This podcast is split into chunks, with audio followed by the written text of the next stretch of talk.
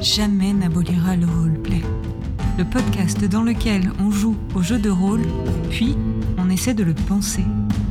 Avec Ulfric qui fera naître des mondes au travers de ses histoires, et la psy révoltée qui en arpentera les chemins par les dés et l'imagination.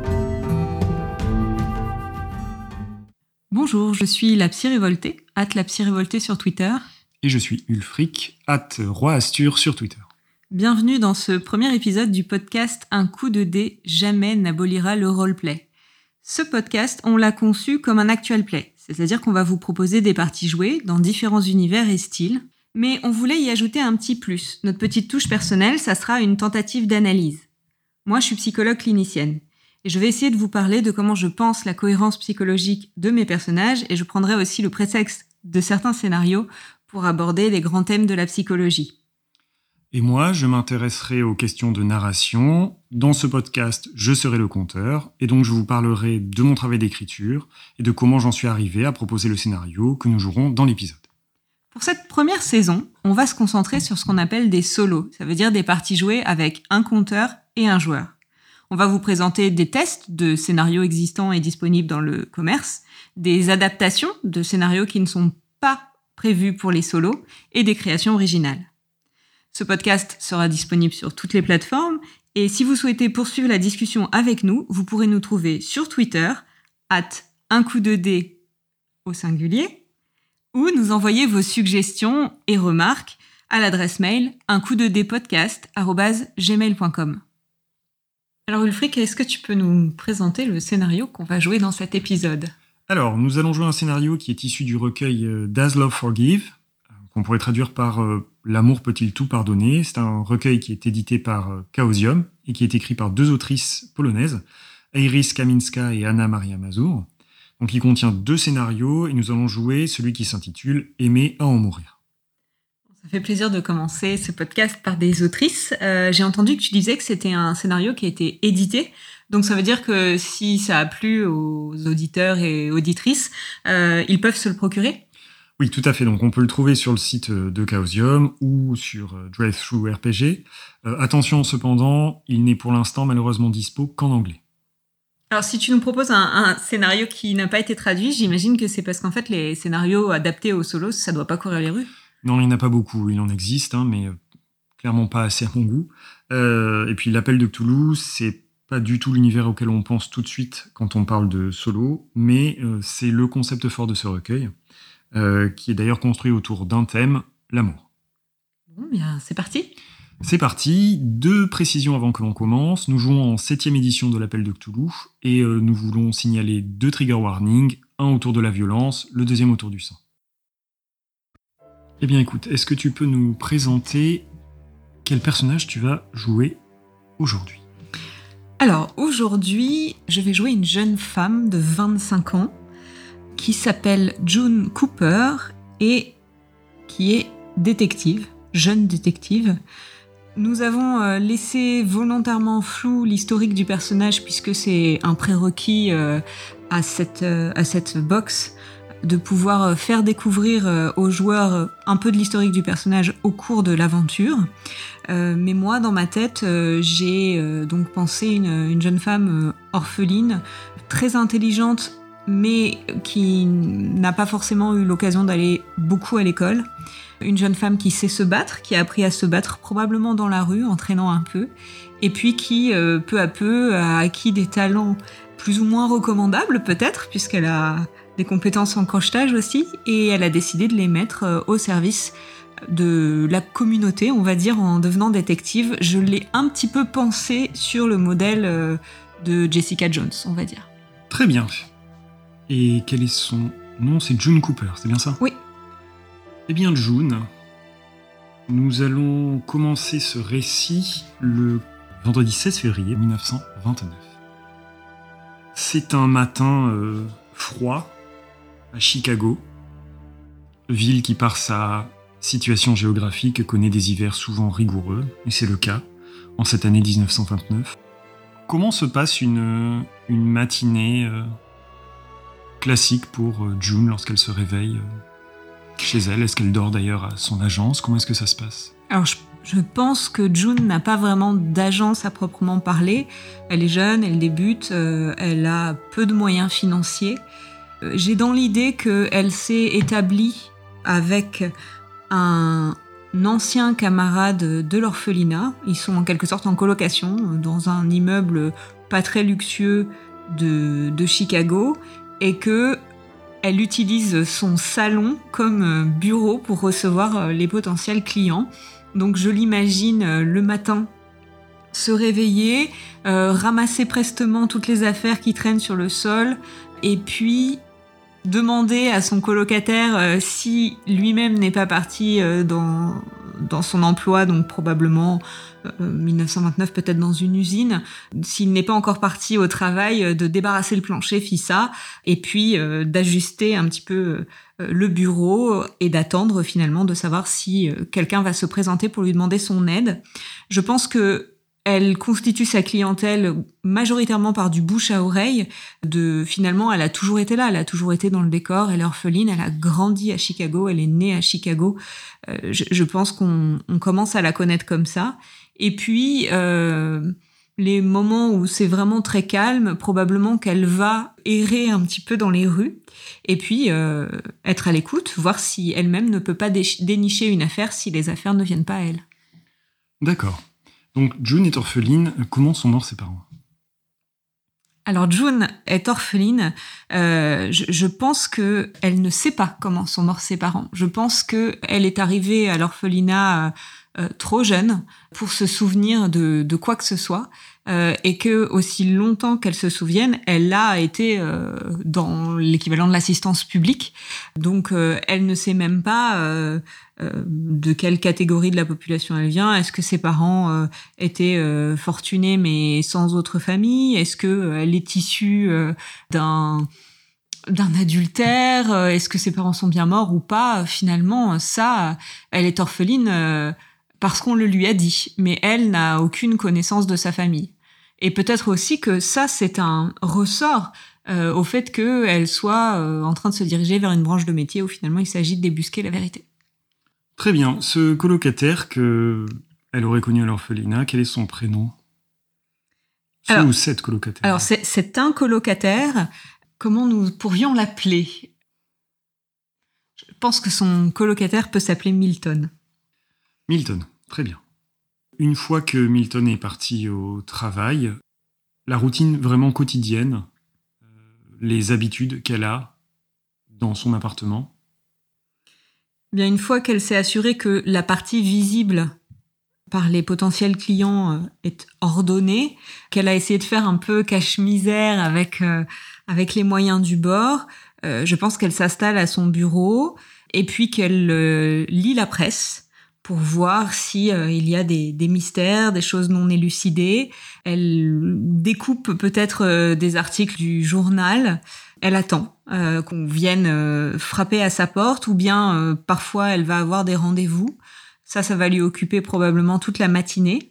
L'après-midi, elle va sortir et puis, si elle est sur une affaire, eh bien, s'occuper avec différentes filatures, différentes recherches aux archives, différents voyages pour euh, interroger de potentiels témoins. Euh, euh, si elle n'a pas d'affaires, comme je le disais, elle va avoir tendance à errer un petit peu dans, dans la ville, à aller peut-être interroger un ou deux contacts, tel reporter au journal de Chicago, bon, qui, qui, qui est habitué à ce qu'elle demande des informations tel policier qui l'aura coffré une ou deux fois quand, quand elle était gamine et puis avec qui il y a une espèce de lien de tendresse qui s'est euh, qui s'est installé, euh, telle commerçante qu'elle connaît depuis qu'elle est enfant. Et je pense que c'est à ça que ressemblent ses journées, jusqu'à jusqu'au soir ou quand elle ne travaille pas le soir, ça peut arriver, hein, si elle a des planques à faire ou des choses comme ça. Mais c'est aussi un peu compliqué. Heureusement, ce n'est pas une femme de bonne famille, donc euh, elle quelque part, quand on fait partie des invisibles, on est, en tout cas à l'époque, on a peut-être déjà tellement euh, de difficultés que passe inaperçue en tant que femme. Donc elle peut vivre euh, en concubinage avec un homme, elle peut sortir un peu seule dans la rue. voilà, je pense le soir, son, son va rentrer du travail, ils vont dîner, peut-être papoter un peu, peut-être que de temps en temps ils vont retrouver d'autres amis de l'orphelinat. Voilà. Très bien. Ce matin, puisque donc June passe une partie de sa matinée à lire la presse, ce qui fait les gros titres de la presse de Chicago. C'est le récit de ce qui sera connu plus tard et qui est déjà titré comme ça le jour même, euh, du massacre de la Saint-Valentin, qui a donc eu lieu il y a deux jours, le 14 février. Le massacre de la Saint-Valentin, qu'est-ce que c'est? C'est euh, euh, la mort de sept hommes qu'on dit liés au North Side Gang, l'un des l'une des branches mafieuses très importantes de, Chicago, qui aurait été euh, tué, massacré, à l'arme à feu, euh, dans un garage situé sur North Clark Street, un coin un peu, un petit peu euh, pauvre et mal fréquenté de Chicago.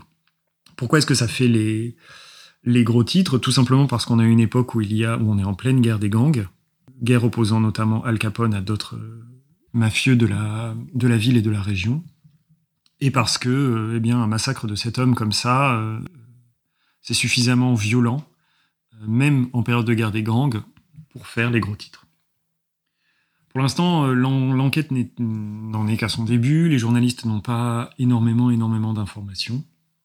Le nom des victimes, par exemple, n'a pas du tout été communiqué. Les circonstances sont vagues également. Les rumeurs disent que que ce sont euh, certaines personnes qui se sont euh, infiltrées euh, dans le garage, d'autres que c'est un règlement de compte propre au North Gangside qui a eu lieu, d'autres que c'est lié à Al Capone qui, aurait commandité un assassinat. Les, suppositions sont nombreuses et personne ne, s'arrête vraiment sur une seule possibilité. Et alors que, June finit de, siroter son café en lisant les journaux, on frappe doucement à la porte. Alors là, euh, je, pense que June va attendre un peu parce que c'est important quand même euh, que on croit qu'elle est occupée. Hein, elle veut pas donner l'impression euh, d'être à ce point débutante, donc elle va, elle va attendre un petit peu. Oui, j'arrive, je serai à vous dans une minute. Je vous prie d'attendre un, instant. Elle va compter dans sa tête, peut-être jusqu'à 25, et se dire bon, là c'est bon. réarranger la pièce, se diriger vers la porte et et ouvrir la porte euh, d'un geste franc. Et derrière la porte, tu trouves non pas quelqu'un qui se présenterait ici pour la première fois, mais celle qui est probablement ta plus ancienne amie, Etty. Et voir Etty comme ça, euh, derrière cette porte, en cette matinée, ça te ramène des années en arrière, à l'époque de l'orphelinat. Cet orphelinat, il s'appelait Sainte-Edwige, tenu par des bonnes sœurs. Orphelinat assez sévère où vous étiez euh, en surpopulation. Nous sommes euh, euh, quelques années après la guerre, nous sommes en pleine période de dépression aux États-Unis. il y a beaucoup, beaucoup trop d'orphelins et qui sont pris en charge donc par des organismes comme, comme Sainte-Edwige, qui est un orphelinat catholique. Là-bas, tu as rapidement fait la connaissance de Etty. Vous avez sympathisé. Autour de quoi avez-vous pu sympathiser d'ailleurs? Qu'est-ce qui a pu faire, puisque vous avez à peu près le même âge, qu'est-ce qui a pu faire que vous êtes euh, devenus amis assez rapidement? Je pense que ce qui aurait pu faire qu'on se lie euh, aussi fortement et aussi rapidement, c'est peut-être euh, que l'une ait défendu l'autre dans une situation peut-être pas dire de harcèlement, mais en tout cas de d'agression ou, on peut imaginer par exemple que Etty aurait été euh, quelque peu malmenée, euh, peut-être euh, d'ailleurs par une bonne sœur hein, qui l'a reprise ou qui lui a fait une remarque un peu désagréable, et que June, qui n'a jamais eu la langue dans, sa poche, ait répondu d'une manière un petit peu insolente à la bonne sœur pour que Etty puisse avoir un peu, un peu de lest. Et euh, June se serait fait punir pour l'avoir défendu et ça aurait euh, posé les, fondations de leur lien, de leur amitié. Très bien. Cette amitié donc est donc devenue solide euh, très vite. Votre, quotidien à l'orphelinat est fait de choses pas forcément très très amusantes, des cours assez stricts qui vous sont donnés, du temps de jeu, mais dans un espace assez terne, une cour sans trop de végétation, et euh, toujours cette euh, difficulté à avoir euh, un peu d'espace ou de temps pour soi, de par la population très importante qui occupe cette, cet orphelinat, et des tensions forcément, que ça soit avec les, sœurs qui gèrent l'orphelinat ou, ou avec d'autres d'autres orphelins au quotidien. Une des choses qui vous a rapproché aussi, Etty et toi, c'est un amour pour, pour les jeux de lettres, en fait. C'est Etty qui t'a un peu initié à ça. Euh, je ne sais pas vraiment où est-ce qu'elle a, appris ça, elle n'en parle pas vraiment. Mais euh, vous êtes devenues toutes les deux fans de, petites devinettes. Au point que cela euh, occupe une partie de votre quotidien lorsque vous n'avez pas grand-chose à faire. Des sortes de, de petites charades que vous vous échangez, essayant de faire deviner tel ou tel objet, telle ou telle personne, par des indices plus ou moins alambiqués. Et les moments où vous n'êtes pas ensemble, vous aviez pris l'habitude de euh, cacher sur des petits bouts de papier euh, certaines de vos devinettes et d'inscrire en dessous les réponses, cachées dans un des, derrière le carreau d'un un, carreau euh, décelé de, de la salle de bain commune de l'orphelinat. Voilà de quoi était fait votre, votre quotidien. Est-ce que tu penses à, à autre chose qui aurait pu, dans les plus jeunes années, occuper Etty et, et toi, June Non. Un jour, alors que vous êtes là toutes les deux à jouer, Etty te cherche à te faire deviner un mot particulier. Elle te dit euh, Je suis petit, mignon, je suis caché pas très loin d'ici, mais si on me trouve, eh bien nous serons toutes les deux très fâchées. Fâchées par les bonnes sœurs. Euh, je me dis instantanément qu'elle a adopté un petit chat. Alors elle sourit lorsque tu lui dis ça, elle te dit Alors pas exactement, mais. Écoute, il faudrait que. que tu viennes avec moi, mais ça implique de. sortir d'ici. Que tu. Tu veux dire faire le mur? Oui, oui, oui, enfin. Juste, juste pour quelques minutes, j'ai quelque chose à te montrer, euh, quelque chose que j'ai trouvé, mais il faut vraiment que ça reste entre nous. Tu peux me faire confiance, tu sais, je, je te suis. Ok, euh, alors viens. C'est un moment où vous avez du, du temps pour vous, vous connaissez ou assez bien l'endroit depuis le temps où vous y êtes maintenant pour pouvoir euh, eh bien circuler sans vous faire euh, repérer. Et Etty te montre euh, en fait un, endroit où elle a trouvé un moyen de rapidement et discrètement escalader le mur qui entoure la cour de, Saint-Edwille. Sans d'ailleurs que ce soit très dangereux. Et vous vous retrouvez en quelques secondes de l'autre côté du mur. Et elle te mène dans la ruelle qui longe ce mur vers le bâtiment qui se trouve en face, qui est un bâtiment abandonné de deux étages, dans lequel elle se glisse au travers d'une porte qui est euh, en partie dégondée. L'endroit est sale, poussiéreux, mais personne ne semble euh, y squatter ou, ou y traîner. Et montant au premier étage, elle t'amène devant euh, une portée de quatre petits chiots. D'accord. Elle te dit qu'elle les a trouvés euh, il, y a, il y a juste euh, quelques jours et qu'elle essaie de s'en occuper quand elle peut. Et où est la mère? Je, je ne sais pas, je les ai trouvés comme ça. Je, j'avais trouvé un moyen de, de sortir parce que bah, tu sais ce que c'est. Au bout d'un moment, j'en ai marre de traîner dans cette, dans cette sacrée cour et je les ai entendus aboyer. Et, bah, j'ai réussi à garder un peu de, de la nourriture qu'on nous donne. Je la cache à chaque fois et puis je leur donne pour espérer qu'ils grandissent. Et ils ont l'air, euh, quand je les regarde, d'avoir quel âge et d'être quel genre de chien? Alors, les chiens, alors, à ton âge, tu ne sais pas exactement, euh, tu ne connais pas exactement toutes les races. Mais, des gros euh, chiens, des petits chiens. Ça a l'air d'être plutôt des gros chiens, euh, de, pas aussi gros que serait par exemple un grand danois ou un, berger allemand, mais euh, enfin plutôt oui de la taille d'un berger allemand. Ce seraient des, des Chesapeake Retriever, qui sont des euh, chiens euh, euh, au pelage euh, assez sombre, euh, un peu chien de chasse assez massif en fait. D'accord. Il y a une portée de 4. Et ils ont l'air. euh, là, ils sont gros comment quand je les vois? Ils tiennent, chacun tiennent bien dans la main. Ils ont sûrement été euh, abandonnés euh, alors que, en tout cas perdus, ils ont perdu leur, leur, leur mère alors que ça fait quand même, ça faisait déjà quand même quelques mois qu'elle avait accouché. Ça, ça reste donc des beaux chiots, ils sont pas trop petits. D'accord. Et elle essaie de s'en occuper euh, du mieux qu'elle peut. Bah, dans ce cas-là, euh, je, je lui dis euh, Attends-moi là deux secondes. je repars en courant et euh, je vais faire quelque chose que je fais assez souvent, c'est-à-dire que je vais aller euh, voler à un étalage de la viande pour leur ramener. Tu réussis à, récupérer un, petit morceau de viande, quelque chose que tu auras réussi à chipper à l'étal d'un boucher euh, sans qu'on te voie.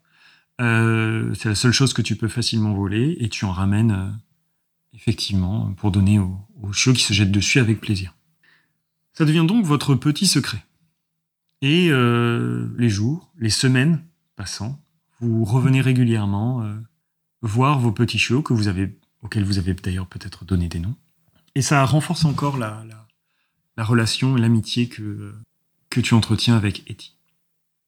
Quelques semaines après euh, qu'Etty t'ait montré sa découverte, vous êtes, vous venez d'arriver auprès des chiots, et alors que, gardant toujours une oreille sur ce qui peut se passer dans le bâtiment, vous entendez un peu de bruit derrière vous.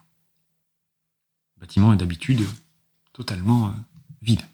Je pense que ma première euh, réaction, euh, ça serait d'essayer de trouver un moyen de nous dissimuler, nous et les chiots. Ok. L'endroit est... Il y a possibilité derrière une espèce de, de, paroi qui est à moitié effondrée, mais qui est suffisamment haute pour peut-être vous, vous dissimulez Dans ce cas, euh, je fais signe à Etty qu'elle prenne deux chiots sous le bras, j'en prends deux et vraiment on se dissimule puisqu'on n'a pas le droit d'être là et j'ai peur que si les chiots sont trouvés, euh, ils soient emmenés euh, à la fourrière. Très rapidement, Etty t'aide et vous, vous déplacez les chiots. Quelques secondes passent et vous entendez une petite voix fluette qui dit Etty, June, je, je, sais que vous êtes là, vous ne vous inquiétez pas, c'est moi, c'est Hélène. S'il vous plaît, sortez, j'ai quelque chose à vous dire. Hélène, qui est Hélène, c'est quelqu'un qui ne fait pas forcément partie de votre cercle d'amis. Vous n'avez pas d'amitié proche euh, avec elle, mais elle est toujours euh, cette fille qui traîne un peu dans les groupes avec lesquels vous êtes, euh, qui est discrète, qui ne pose pas de problème, mais avec qui vous n'avez pas forcément d'affinité particulière. Et qui là, bah, d'une manière ou d'une autre, semble vous avoir suivi. Je fais signe à Etty de rester dans la cachette avec les chiots. D'accord. Et je sors toute seule. Tu vois Hélène qui tourne la tête vers toi. Ah, June, je. Elle regarde derrière elle. Je suis désolé, vous. C'est sûrement une surprise de me voir ici, mais. Sœur Margaret, elle. Elle vous a vu sortir et. Et je pense qu'elle commence à se douter de quelque chose. Je sais que vous venez ici et j'ai jamais voulu vous déranger, mais j'ai réussi à trouver un moyen de venir plus vite. Il faut que. Il faut que vous repartiez. Laissez les chiots cachés et repartez pour pas qu'elle ne vous trouve ici. Elle sait qu'on a des chiots? Qui? Hélène. Apparemment, oui. Comment tu sais qu'il y a des chiots ici? Elle est gênée. Je... je vous ai déjà suivi une fois, mais je, je, je n'ai pas vraiment osé vous approcher. J'avais peur de vous déranger et puis, enfin, voilà quoi. Mais je. Mais tu l'as dit à d'autres personnes? Non, personne. Bien sûr que non. Personne ne sait qu'ils sont là et, et je veux vous éviter des ennuis et leur éviter des ennuis aussi.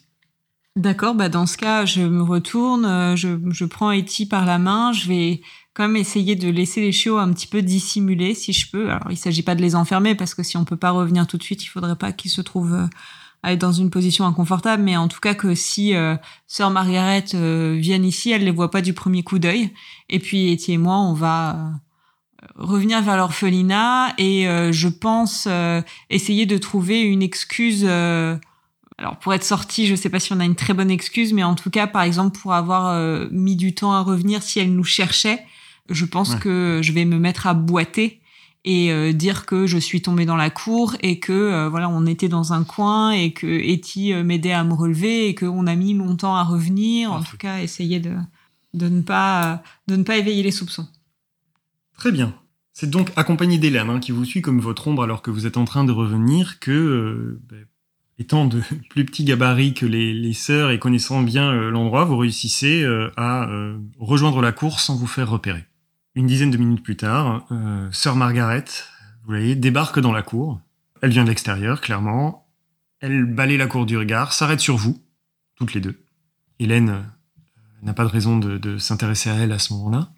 Elle fronce les sourcils, elle vous voit continuer à vos occupations habituelles, et puis elle semble laisser passer ou penser qu'elle s'est peut-être trompée. vous la voyez euh, presque hausser les épaules et repartir. Etty se tourne vers Hélène, la remercie chaudement pour, euh, pour ce qu'elle a fait. Toi, quelle est ta réaction par rapport à elle? De même, de même, je, je la remercie et je lui dis que si de temps en temps elle veut venir profiter des shows avec nous, euh, elle le peut. Très bien. Eh bien, c'est ce qu'elle fera euh, jusqu'à ce que euh, finalement les chiots euh, bien grandissent et puis soient susceptibles de partir d'eux-mêmes parce qu'il est impossible de les garder, euh, de les garder à l'orphelinat évidemment. Et grandissant, ils ont de plus en plus tendance à partir, explorer jusqu'à ce qu'un jour vous ne les revoyez plus sans forcément qu'il leur soit arrivé malheur évidemment, mais que ben, comme vous, euh, ils grandissent. Mais tandis que se séparent en grandissant, vous, qui restez longtemps à l'orphelinat, il est compliqué malgré euh, certains efforts qui sont faits à la fin des années, enfin au milieu des années 20, pour euh, milieu des années 10, pardon, euh, efforts qui sont faits pour euh, privilégier le bien-être des enfants et essayer de les placer dans des endroits plus sains que ces orphelinats. euh, Pour vous, votre votre moment ne vient pas. Les années passent et donc vous grandissez euh, toutes les trois euh, assez liées, jusqu'à ce qu'un jour, alors que voilà, cela fait plusieurs années que vous avez euh, cette, cette aventure avec les chiots s'est déroulée. Un après-midi, alors que tu es, ben, qu'est-ce que tu es en train de faire alors que tu es maintenant euh, adolescente? Adolescente, mais j'imagine que euh, euh, si j'ai réussi à mettre la main sur un livre, je suis en train de lire. Tu lis dans la cour peut-être ou à l'intérieur? Dans la cour, Très bien, donc tu lis dans la cour et euh, Hélène, tu es seule, Hélène s'approche de toi. Ju- June, oui Hélène. j'aimerais te parler de quelque chose, mais c'est un petit peu, c'est un petit peu personnel et est-ce qu'on peut marcher toutes les deux? Bien sûr. Vous partez donc faire quelques pas dans cette cour que vous connaissez par cœur, qui ne recèle plus aucun secret pour vous, et tu vois que Hélène euh, vous amène toutes les deux à un endroit un peu plus, disons, éloigné de l'activité habituelle. Est-ce que Hélène essaie de te dire, euh, maladroitement, mais intensément et sincèrement, c'est que depuis toutes ces années où elle te connaît, elle s'est rendue compte qu'elle avait développé une amitié très très forte pour toi mais que ces derniers temps, les mois passant, elle s'est beaucoup interrogée sur cette amitié et elle se demande si, euh, si cette amitié est pas plus que de l'amitié. Elle dit ça de manière euh, gênée, difficile, guettant ta réaction. Et toi, tu comprends clairement quel en est l'enjeu. D'accord. Quelle est ta réaction? Bah, D'abord, je lui dis que euh, je suis euh, très admirative du courage euh, de me dire ça parce que euh, déjà, euh, je vois le courage que ça demande euh, quand euh, c'est des relations hétérosexuelles d'aller se déclarer à quelqu'un et ce que ça implique de peur du rejet, de peur de la moquerie, alors que là, j'imagine encore plus à quel point c'est difficile. Je pense que je lui dis aussi que je, je suis surprise et que j'ai besoin d'un petit peu de temps parce que moi, je n'ai pas pensé aux choses de, cette manière, en tout cas pas comme ça, mais en fait, je n'ai pas pensé aux relations romantiques euh, ou amoureuses du tout, que ce soit euh, avec euh, n'importe quel genre, puisque je suis assez absorbée dans mon monde et que je, sais bien que je grandis, mais ces pensées sont très romanesques pour moi. Elles sont encore de l'ordre des lectures et que je, voilà, j'ai encore jamais incarné ça dans un autre être et que euh, forcément ça va m'amener à réinterroger euh, notre relation, mais que, pour l'instant je suis un petit peu pris de court. Je lui demande si elle serait d'accord pour m'accorder un peu de temps pour lui réfléchir et je lui dis que de toute façon, même si je me rends compte que euh, je, je peux pas la suivre sur ce terrain-là, on restera toujours amis si elle le souhaite. Tu vois, euh, elle n'est pas blessée par ta réponse, mais ce n'est évidemment pas la réponse probablement qu'elle espérait. Mais elle te sourit un peu tristement et, et te dit que bien sûr elle te laissera le temps nécessaire. Fatalité. Quelques jours plus tard, Hélène quitte l'orphelinat. De son plein gré ou parce non, qu'elle- parce que euh, elle trouve un foyer.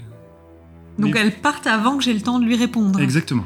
Est-ce que euh, je pense que ça doit être très perturbant pour June euh, euh, de de de pas avoir le temps de se positionner, euh, peut-être même un peu traumatique quoi, qu'on lui dise, euh, qu'on lui propose l'opportunité d'une relation et puis qu'on lui enlève cette opportunité avant même qu'elle ait eu le temps de se positionner.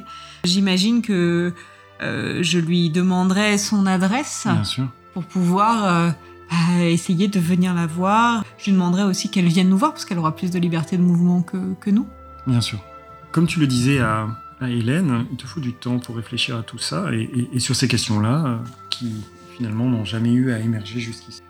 La question que je vais te poser, c'est euh, quels sont, après réflexion justement, euh, tes sentiments par rapport à Etty Parce qu'il y a la question d'Hélène, mais cela fait nécessairement émerger en toi des questions de ton rapport à Etty, qui est une amie encore plus proche. Sur quel type de durée de réflexion on parle Parce que c'est, ça me paraît compliqué en fait de demander de se projeter avec quelqu'un et puis ensuite de demander de se projeter avec quelqu'un d'autre. Bien sûr. Donc, je pense que la question, en fait, c'est simplement que, euh, ayant amorcé ces réflexions, à un moment, ton, et c'est des réflexions qui peuvent continuer, enfin, qui continuent probablement après le, départ d'Hélène, c'est, euh, euh, tu, peut-être un peu malgré toi, tu, tu englobes Etty dans ces réflexions parce qu'elle est encore plus proche et que vous formiez un trio très fort et très serré, toutes les trois. Bon, je pense qu'en effet, euh, la déclaration d'Hélène, ce qu'elle fait, c'est que elle fait considérer à June que l'intégralité de ses relations puisse, à un moment donné, évoluer de manière euh, romantique, ce qu'elle n'avait pas du tout considéré. Donc, je pense que euh, après avoir réfléchi assez longuement à ce qui l'unissait à Hélène, forcément, elle va se poser la question pour toutes les personnes de son entourage J'aurais tendance à imaginer comme ça, intuitivement, que euh, avec euh, on est tellement proche euh, depuis euh, notre plus tendre enfance que notre lien serait vraiment plus sororal. Ça, ça serait peut-être un petit peu plus difficile pour June de, de la voir autrement que oui, comme un alter ego ou comme euh, comme une comme une sœur qui a toujours été là et qui a grandi avec elle, tandis que Hélène euh, était arrivée après. Euh, c'était un trio, mais il y avait toujours une forme de distance et regarder l'autre avec un peu de distance, ça, ça permettait peut-être de de penser la question du désir. Donc autant je dirais que pour Hélène, il y a eu quand même une une vraie question et peut-être même que June en était arrivée à se dire que leur relation aurait pu évoluer vers quelque chose euh, d'amoureux. Autant je pense que pour Etty, euh, c'est normal qu'elle se pose la question, tout à fait, euh, mais, mais je crois qu'elle en vient à se dire que c'est un lien qui est quasi familial. D'accord. Les mois, les années passent, et vous finissez toutes deux par quitter l'orphelinat. Toi, est-ce que tu, tu estimes que June a fini par trouver une famille ou simplement arrivé à un âge trop avancé pour, pour rester à l'orphelinat, elle a été un peu livrée à elle-même? Moi, j'aurais tendance à penser que passé un certain stade, euh, June n'a plus voulu de famille. C'est-à-dire que euh, à 13-14 ans, bon, elle se disait que euh, dans 4-5 ans maximum, elle serait sortie de l'orphelinat et l'idée d'aller passer 4-5 ans dans une famille et tout l'investissement relationnel que que ça apportait alors qu'elle s'était construite sans, je pense que elle aurait même pu refuser euh, des, des, demandes d'adoption parce que ça faisait pas sens. Et donc je pense qu'elle a tellement appris à déjà se débrouiller toute seule, à être très indépendante, mais aussi à compter euh, sur ses camarades que l'idée de la famille, euh, je pense que c'est ça reste assez abstrait. alors bien sûr, ça peut paraître désirable parce que c'est ce que les autres ont et c'est la norme, etc. Mais je, je pense que ça fait pas pas grand sens pour elle. Donc euh, non seulement je pense qu'elle a pas été adoptée, mais je pense qu'à arriver à un certain âge, elle a, elle a pas, même pas souhaité l'être. Et euh, je crois que voilà, elle s'est concentrée euh, pour, elle est maline, elle s'est concentrée pour essayer de, de grappiller des des connaissances à droite à gauche. Elle s'est concentrée. Je pense qu'elle est attachante aussi et que donc elle s'est attirée la sympathie de de certaines personnes un peu clés de la ville. Et puis que euh, arrivé à un certain à un certain âge, peut-être 19, euh, 20 ans, quand euh, des amis ont ont commencé à pouvoir avoir un petit boulot à l'usine. Bah, elle s'est installée euh, avec eux et puis elle, elle a eu cette idée de, de développer cette activité de détective. Donc Milton, dont nous n'avons pas vraiment parlé jusqu'ici, qui faisait partie de ton, de ton cercle d'amis euh, un peu plus large. Étant un garçon, tu le voyais évidemment moins souvent que Etty, mais vous vous entendiez bien. Et l'ayant, enfin, ayant gardé contact, l'ayant recroisé peut-être même euh, un peu plus tard, vous avez euh, décidé de, puisque vous cherchiez les deux un colocataire pour pouvoir louer un appartement moins cher. Euh, je, pense que Milton, euh, donc l'orphelinat euh, était séparé. D'un côté, les pères qui éduquaient les garçons et de l'autre côté les, les sœurs qui éduquaient les petites filles. C'était deux cours adjacentes, un bâtiment qui était séparé, mais ben, on se voyait peut-être à travers des, feuillages qui séparaient les cours ou euh, on entendait le brouhaha de, la cour d'à côté et que quand on a commencé à grandir, parfois on a dû euh, avoir la curiosité de, de, faire le mur pour aller à, un autre endroit et que on, voilà, on est devenu euh, camarades et que en grandissant, ben, on, se permettait peut-être un petit peu plus euh, de, de, se fréquenter et que euh, quand euh, il a pris son premier travail à l'usine, il a dû aller voir June pour lui dire je te sors de là quoi. Bien, je, vais avoir un travail, je vais avoir une petite solde, tu, tu, peux venir habiter habiter là. Ok. Est-ce que vos relations sont restées purement platoniques, amicales? Je pense, euh, là, tel que, tel que je l'imagine, euh, euh, je, je, pense que qu'on est amis et, que, et que justement, les, les, les personnes de l'orphelinat, pour June en tout cas, c'est ce qu'il y a de plus proche de la famille. Ce qui nous amène donc à cette matinée de février 1929, alors que tu viens donc d'ouvrir la porte de ton appartement pour trouver une Etty effondrée. Etty, que t'arrive-t-il Entre, entre, euh, je, la tire à l'intérieur de l'appartement, je ferme la porte derrière elle, je vais la guider euh, jusqu'à euh, un fauteuil et puis me mettre à genoux proche du fauteuil, ma main sur son genou et lui demander de me raconter ce qui la met dans cet état. John, c'est, c'est terrible, c'est affreux. C'est John. John, tu le sais, son mari. John, John est mort. Quoi? Comment ça, John est mort? Elle aperçoit le journal qui est là, elle prend le journal, elle pointe les gros titres sur le massacre de la Saint-Valentin. Mais John faisait partie d'un gang? Non, non, évidemment, mais tu sais, il était mécano et on trouve du boulot où on peut et il a commencé à traîner avec ces gens qui avaient particulièrement besoin de lui. Il se doutait, moi aussi, que c'était quelque chose qui n'était pas forcément très clair, mais ça faisait rentrer de l'argent, ils lui ont jamais rien demandé d'illégal et... Sauf que là, il était dans ce garage. Il fait partie des gens qui ont été tués. Mais t'es sûr de ça? Oui, bien sûr. Bien sûr que je suis sûr. Je sais que c'est là-bas qu'il allait travailler et j'ai dû aller voir son corps. Oh là là, je suis tellement, tellement désolée. Assieds-toi, assieds-toi, je, vais, je, vais nous servir un verre. Elle reste en silence, euh, elle s'essuie les yeux, euh, son maquillage qu'elle a mis euh, n'a pas du tout tenu le choc face aux larmes. Vis, qu'est-ce que tu lui sers à boire? De l'alcool fort probablement. Un whisky, peut-être. Oui. Qu'elle prend, elle sent. Euh, il est tôt le matin, mais elle a besoin de ça. Euh, euh, elle boit sur mon temps. Toi aussi. Mais est-ce que, est-ce que la police, est-ce que les autorités t'ont donné des informations? Parce que l'article du journal est très vague. Non, pour l'instant, ils me disent que l'enquête est en cours. Ils m'ont interrogé sur ce que je savais sur John et moi, je leur ai dit ce que je savais, si, c'est-à-dire pas grand-chose.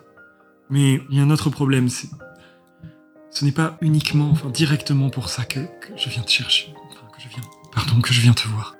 Tu te rappelles de Eyeball, mon, mon chien? Oui. Eh bien, la police le garde. Pourquoi? Il, il, était là, il était sur place. John l'aimait autant que moi, il l'emmenait un petit peu partout et, et il l'avait emmené à son boulot ce jour-là et il était là quand les... Mais, mais pourquoi la police le garderait-elle? Il était sur place, ils l'ont amené, il se montre très très agressif avec qui que ce soit qu'il approche et de ce qu'ils m'ont dit, euh, ils pensent qu'il est violent, agressif et ils veulent le faire piquer.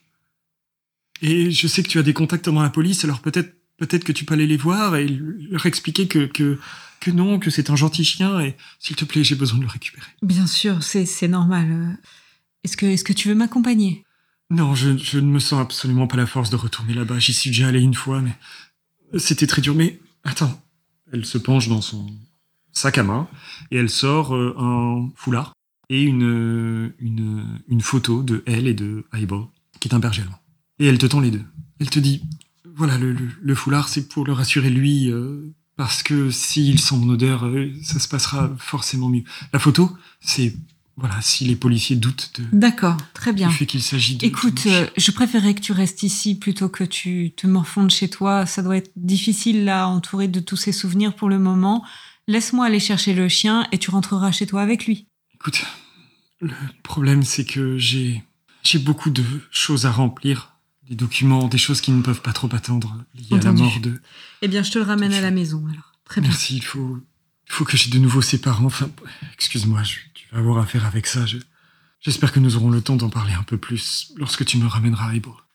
Entendu. Donc euh, je la raccompagne et puis euh, je me prépare, euh, j'embarque le journal pour avoir éventuellement s'il y a le nom de l'inspecteur en chef ou le nom du reporter, enfin pour avoir quelques infos. la, la, la photo, le foulard. Bon, moi je connais le chien aussi, donc je pense que ça se passera bien et je file au, poste. Très bien. Tu te rends donc au commissariat qu'elle t'a indiqué et qui semble être l'endroit où les personnes en charge de, l'enquête euh, travaillent. Et lorsque tu euh, débarques euh, là-bas, tu vois qu'il y a beaucoup, beaucoup d'activités et tu sens une tension certaine à l'intérieur du commissariat. Cette affaire qui a eu lieu il y a un peu plus d'un jour semble, semble affecter tout le monde. Je précise, hein, tout hasard, que je suis armée, mais que ça ne se voit pas, évidemment. Oui, ok. Et j'imagine de toute façon que tu as un port d'armes légal de par ton, par ton métier. Donc je vais euh, passer euh, sur le côté du comptoir de l'accueil, euh, m'approcher de, la secrétaire, Janice, que je connais très bien, et puis lui dire à l'oreille, Janice, il faut absolument que je parle à, et je vais citer le nom du détective s'il est dans l'article de journal. J'ai peut-être une piste pour lui, mais ça doit être officieux. Alors le nom du, détective en charge n'est pas présent dans le journal, mais tu connais quelqu'un, tu connais euh, bien quelqu'un dans ce commissariat de police. L'officier Sichartsky. Alors, donc, la même, mais euh, je demande à parler, euh, je l'appelle par son prénom d'ailleurs, hein, à, à, cet officier en disant que j'ai une piste, mais que ça doit rester officieux. Et, Bien sûr. Donc il s'appelle Bart, Bart Sicharski, et euh, eh bien tu, l'avais évoqué quand tu te présentais euh, au départ. Il s'agit peut-être d'un de ces officiers avec qui tu as eu à partir par le passé, euh, mais qui, vu le tournant professionnel que tu prenais, avec qui tu, as sympathisé, à qui tu as rendu, rendu des services. Il faut juste quelques minutes pour que Bart Sicharski, qui semble très pris par les événements, se présente à toi. Il fronce un peu les sourcils. Cooper, qu'est-ce que... Je t'offre un café?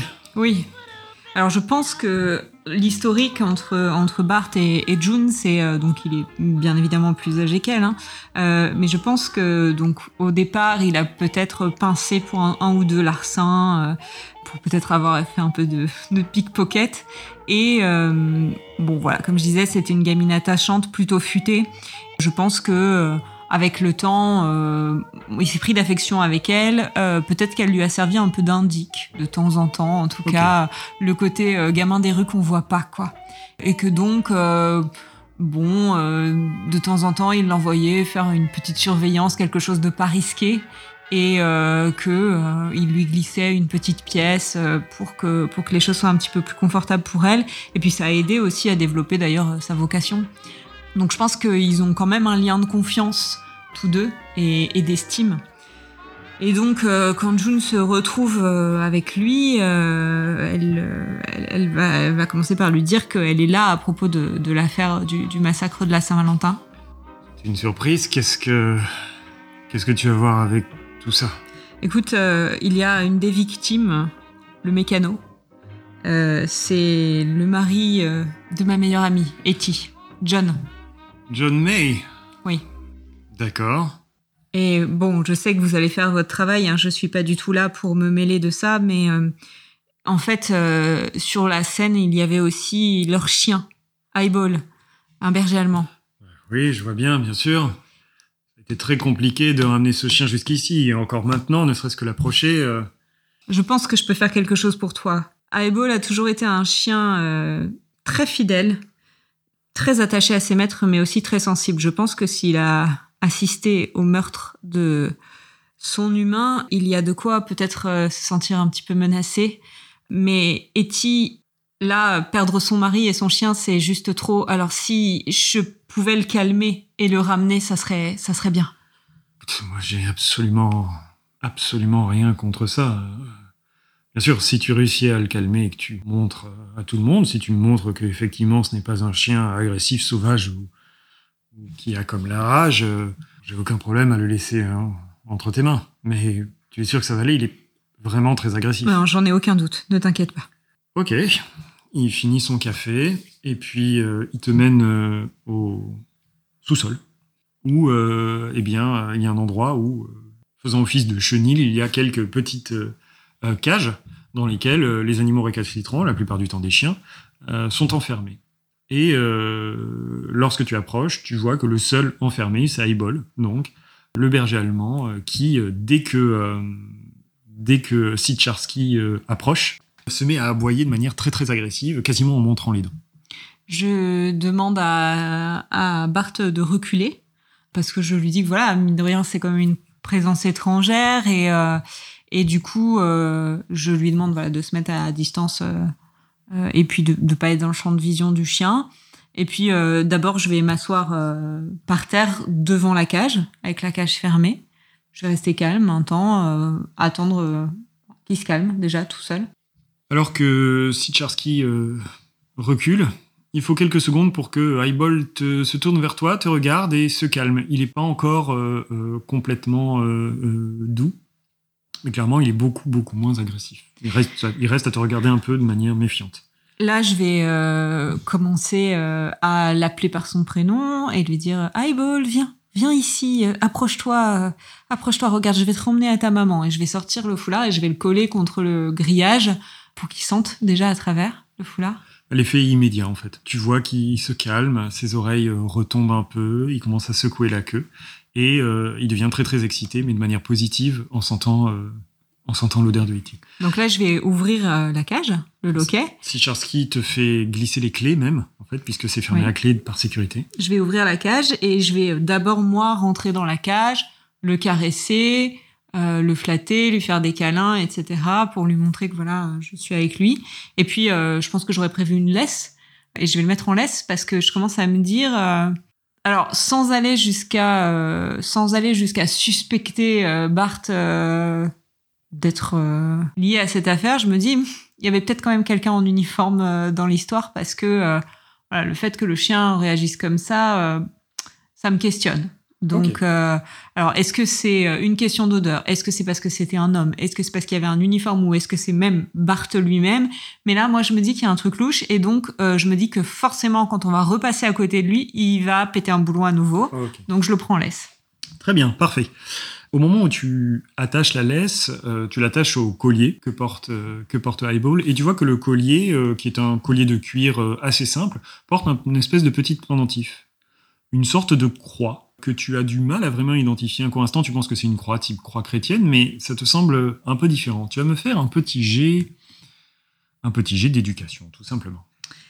Donc, éducation qui n'est pas ma caractéristique la plus forte, puisque je ne suis pas allée longtemps à l'école. Donc, on va utiliser le déviolet pour faire les dizaines. Et eh ben, j'ai fait 54 pour 55, donc ça passe de 1. Ça passe, c'est le principal. Euh, tu reconnais en fait au bout d'un moment ce type de croix. Tu sais qu'il s'agit d'une croix égyptienne, ce qu'on appelle une anque. Une anque. D'accord, et ça me semble, je l'ai déjà vu sur le collier euh, du chien, ça c'est ou c'est nouveau? Euh, Pour le coup, ça fait un moment pris par tes affaires que tu n'avais pas vu Eti, et c'est quelque chose de nouveau. Tu n'as pas souvenir d'avoir vu ça accroché. D'accord. Accroché autour du cou. Je me le note mentalement pour poser la question à Eti. Très bien. Donc, je vais donc m'arranger pour euh, garder le chien au pied du côté opposé de où va être Bart. C'est-à-dire que si je passe et que Bart est à ma gauche, je vais garder le chien au pied à droite. Aibol se tend légèrement lorsqu'il croise un policier, Bart le premier, Sicharski le, le regarde de manière un peu méfiante, mais euh, clairement, depuis que tu as fait sentir l'odeur et que tu l'accompagnes, euh, devient beaucoup, beaucoup plus gentil. Il ne saute à la gorge de personne. Quand euh, je quitte euh, ce, sous-sol, euh, je, dis quand même à, à Sicharski que si tu as besoin de mes talents pour cette enquête, n'hésite pas. Est-ce que tu sais quelque chose? Si cette Etty est ta meilleure amie Ce que je, sais, c'est que son mari et elle ne font pas partie d'un gang. Ça, je peux te le dire.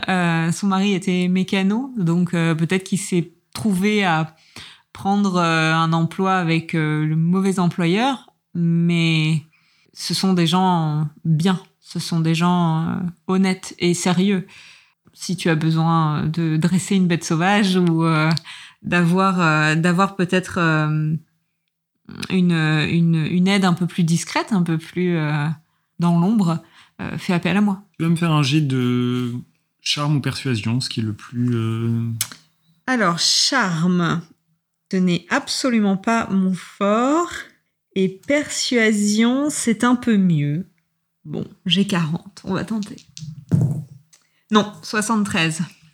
Si Jarsky te dit, ben écoute, si je pense à quelque chose, oui, bien sûr, je penserai à toi. Il te salue, de manière un peu ironique, euh, salue aussi Eyeball, et euh, retourne à ses affaires et te laisse dans le hall du commissariat. Bien, alors dans ce cas, je vais directement prendre le chemin de, chez Eti. Et euh, un petit peu avant d'arriver chez Eti, je vais quand même observer le chien. Ses pattes, euh, son pelage, euh, ses dents. Euh, est-ce que, est-ce que il y a des choses coincées dans sa fourrure? Est-ce qu'il a marché dans des choses? Est-ce qu'il a des choses entre les orteils? Est-ce qu'il a croqué des choses? Est-ce qu'il a des blessures? En tout cas, je vais, je vais pas m'intéresser tout de suite au collier parce que ça, je le ferai avec elle, mais je vais quand même essayer de chercher sur le chien si je vois quelque chose de particulier. Ou même s'il sent quelque chose, s'il a une matière, enfin quelque chose. Voilà. D'accord. Tu laisses le commissariat derrière toi, fais quelques pas, et à l'ombre d'une ruelle, en fait, un endroit où Eyeball est plutôt calme et où il n'y a pas grand monde, tu prends le temps de euh, le regarder, l'observer euh, euh, sous, sous toutes les coutures. Tu ne trouves rien de très particulier, si ce n'est, bien en fait, des traces de sang séché, qui n'est évidemment pas le sien, qui constellent une partie de son pelage et qui a marqué aussi ses quatre pattes. Alors là, ce que je vais faire clairement, c'est que euh, je vais trouver euh, une fontaine publique, un petit tissu, et je vais nettoyer ça avant de le rendre à mon amie parce que euh, je sais que ça va être terrible pour elle. Très bien. Pas très loin, il y a un petit square que tu connais, tu amènes Eyeball là-bas et tu commences à le nettoyer. Et quelques secondes passent et tu entends une voix féminine qui te dit Alors comme ça, on devient vétérinaire, June? Tu te retournes et tu vois cette jeune femme. Mm que tu connais comme étant Bernadette Fuchs. F-U-C-H-S. Tu en avais parlé aussi dans ta présentation. Euh, tu connais quelques journalistes. Mm-hmm. Elle fait partie de tes contacts. Je souris et je lui dis euh, que euh, oui, si on veut, je rends service à une amie. tu as vu ce qui s'est passé le 14 Oui, bien sûr, c'est... Elle est un peu gênée.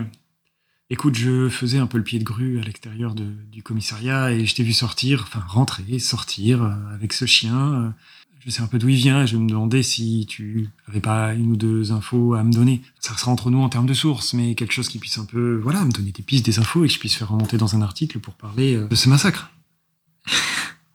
J'allais te poser exactement la même question. De mon côté, j'ai pas réussi à avoir grand chose.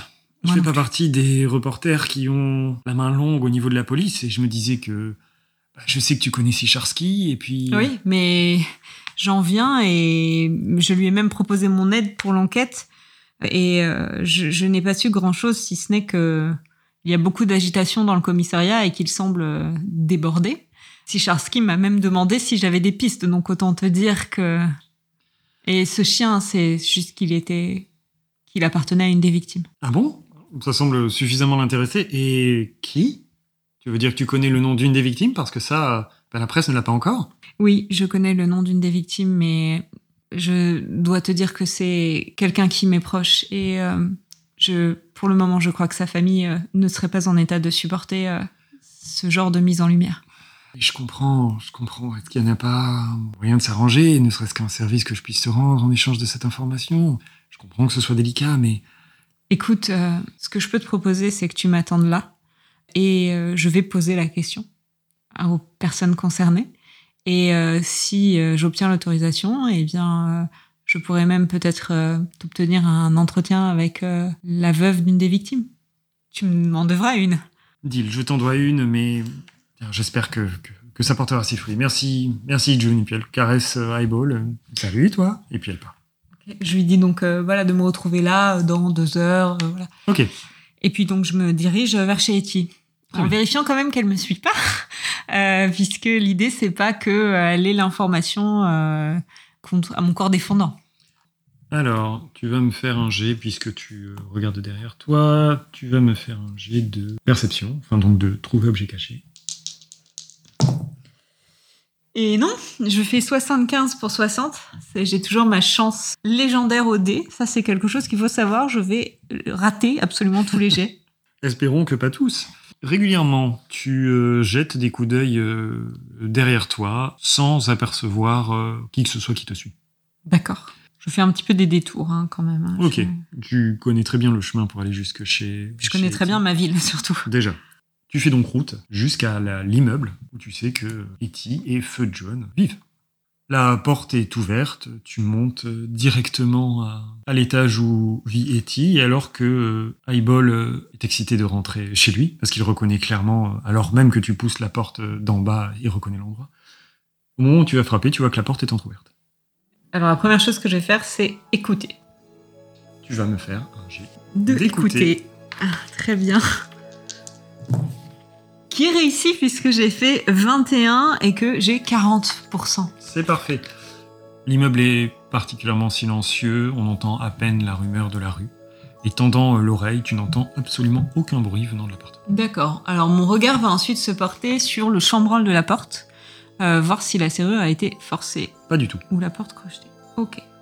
Donc dans ce cas, ce que je vais faire, c'est que je vais sortir mon arme, enlever la sécurité et pousser. euh, alors j'ai le chien dans une main, l'arme dans l'autre, donc je vais pousser la porte avec le pied, doucement, et entrer. La porte grince tout doucement alors que tu, euh, tu l'ouvres et tu tombes dans euh, bah, ce qui est l'entrée de l'appartement de appartement que tu connais bien puisque tu y es déjà venu plusieurs fois. Il y a des lampes qui sont allumées, lampes qui sont là plutôt pour l'ambiance que pour la lumière, on est en plein jour. Lorsque tu rentres, tu vois que dans la pièce principale, et tu aperçois les autres pièces dont les portes sont ouvertes, tu ne tombes sur personne. Eyeball, lui, euh, est curieux et commence à sentir des endroits qu'il connaît. Je vais détacher Eyeball, fermer la porte pour, euh, pour pas qu'il s'en aille, et je vais commencer euh, méthodiquement à faire le tour de l'appartement pour voir euh, si il y a trace d'Etty, d'un départ précipité, d'un objet qui semblerait pas à sa place. Ok.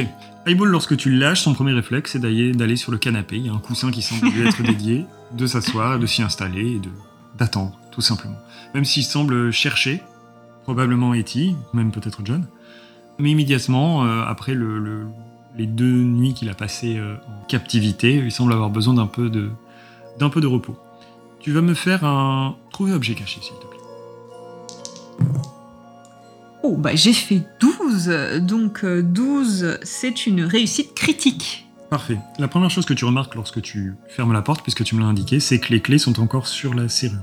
En fait, À l'intérieur. D'accord Tout à fait. Et balayant l'endroit du regard, tu aperçois le sac à main de Etty qui est accroché au dossier d'une chaise. Et tu vois en fait un objet euh, euh, un peu massif sortir du sac. Tu t'approches et tu vois qu'il s'agit d'un d'une arme, mais d'une arme qui n'a euh, rien à voir avec ce que tu as l'habitude de voir euh, porter ou utiliser, et même toi. C'est un, une sorte de dague, de dague à la lame courbée. Tu vas me faire un jet de... euh, alors, J'imagine que estimation et histoire ne sont pas tes points forts. Alors, estimation non et histoire non plus. Alors sinon, tu peux faire un jet d'éducation en majeur. Avec de, demande d'une réussite majeure.